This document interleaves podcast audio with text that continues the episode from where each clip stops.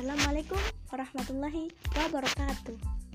Innal hamdalillah rahmaduhu wa nasta'inuhu wa nastaghfiruh wa na'udzu billahi min syururi anfusina wa min sayyiati a'malina.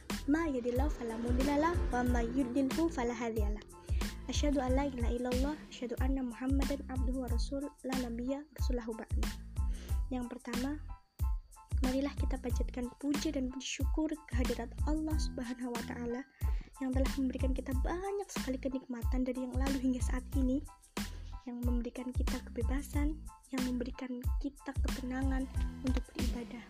Memberikan kita ketenangan untuk melakukan aktivitas kita.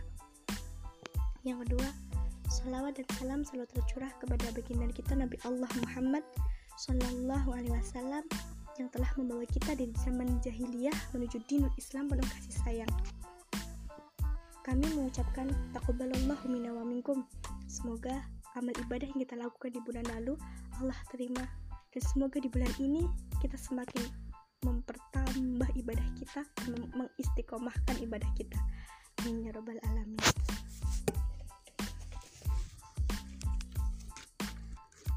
Kami ingin melanjutkan program kami dari bidang hikmah untuk membahas tentang isu-isu yang tengah marak atau tengah hot atau tengah booming saat ini.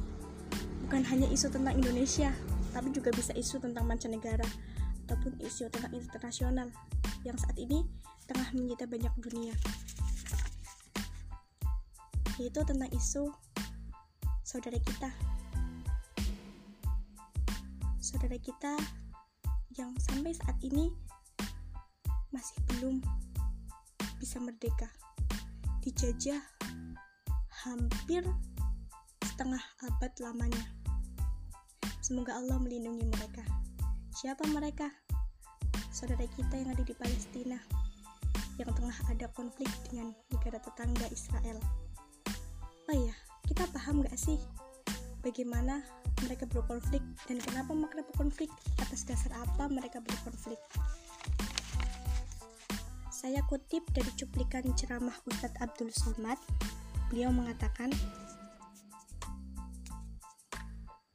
jika permasalahan atau konflik yang tengah dialami Israel dan Palestina itu bukan soal politik, melainkan soal agama. Karena dikutip dari Wikipedia, 14 Mei 1948, sehari sebelum akhir mandat Britania, agensi Yahudi memproklamasikan kemerdekaan dan menamakan negara mereka dengan nama Israel. Jadi, dengan kata lain, Israel adalah Yahudi yang memiliki misi kuat untuk menguasai tanah Palestina. Oh, kenapa demikian? Karena dalam kepercayaan mereka bahwasanya akan turun Masias sang juru selamat yang dijanjikan Tuhan. Namun dengan satu catatan, orang Yahudi harus kembali ke negeri yang dijanjikan Tuhan. Negeri mana? Yaitu negeri Palestina. Yang poin kedua, Masias dia akan turun ketika dia tidak lagi melihat kegersangan, ketika dia tidak lagi melihat gurun pasir. Namun, jika sudah ada kehijauan, dalam arti tanah yang dijanjikan Tuhan itu telah subur, maka ia akan turun ke bumi. Oleh karena itu, bukti ikhtiar orang-orang Palestina, orang-orang Israel, mereka tengah menanam pohon-pohon untuk menyambut Masias. Mereka merampas tanah Palestina, mereka beri tembok 700 meter dan mereka tanami di ladang-ladang itu tumbuh-tumbuhan sebagai bukti ikhtiar mereka. Untuk yang selanjutnya yaitu mereka orang-orang Yahudi meyakini ada Temple of King Solomon atau yang dikenal sebagai kuil Raja Sulaiman. Kata mereka, kuil itu letaknya tepat di bawah Masjidil Aqsa. Makanya, kita juga harus tahu Masjidil Aqsa tidak lagi dalam keadaan aman. sekeliling sekeliling Masjidil Aqsa setiap hari dikeruk, selalu digali. Dan Masjidil Aqsa ingin diruntuhkan.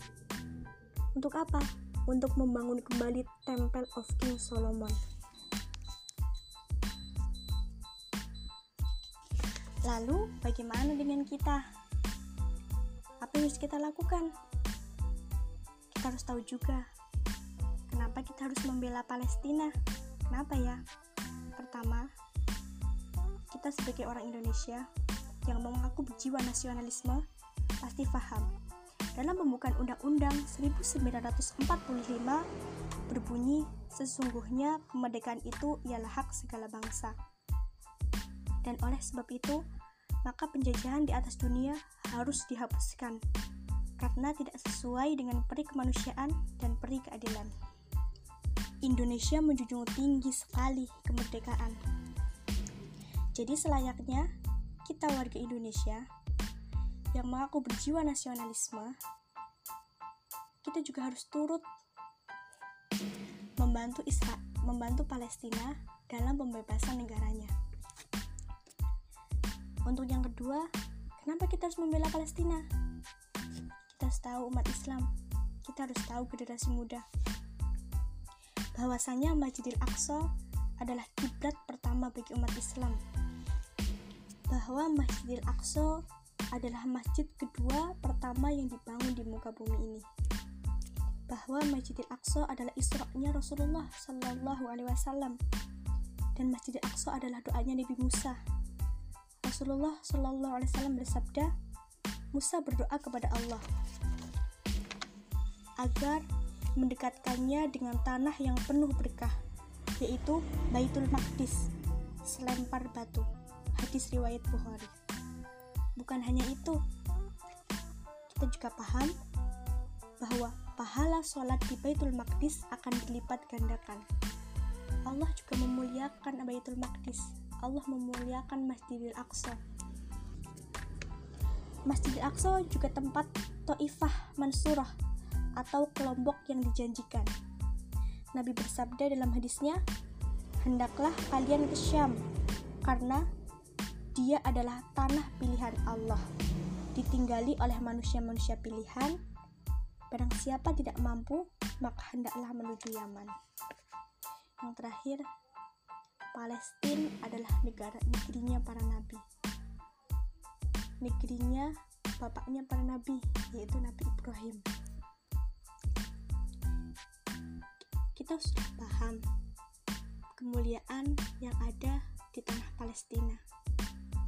Kemuliaan yang Allah berikan di Masjidil Aqsa.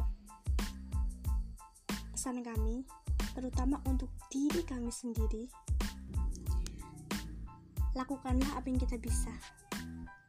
Apa yang kita bisa untuk membantu mereka. Jika memang kita bisa membantu mereka untuk datang ke sana, maka segeralah. Namun jika memang kita belum mampu, kita bisa membantu dengan harta, maka keluarkanlah. Jika kita bisa belum bisa mampu untuk keduanya, masih ada doa. Maka panjatkanlah. Kita merasa miris, karena umat Islam tertindas, karena umat Islam teraniaya, umat Islam terisolir. Di sana mereka tidak memiliki kebebasan seperti kita. Kita yang berjiwa muda, kita yang berjuluk jas merah. Mari satukan langkah, genggam erat untuk mendukung mereka untuk membantu mereka dengan apa pun yang kita bisa. Karena umat Islam yang saling mencintai, mengasihi, dan menyayangi, mereka ibarat satu tubuh. Dalam kata lain, apabila lengan tergores, kaki kan yang melangkah, lisan yang mengadu sakit, hati yang merasa yang merasa sakit, mata yang akan menangis, dan tangan yang akan mengusap. Jika kita melihat kezoliman Zionis, kita yang ikut merasa sedih, kita yang merasa, ikut merasa tersayat, kita yang ikut merasa menangis. Teruntuk semua teman-teman, semua imawan dan imawati,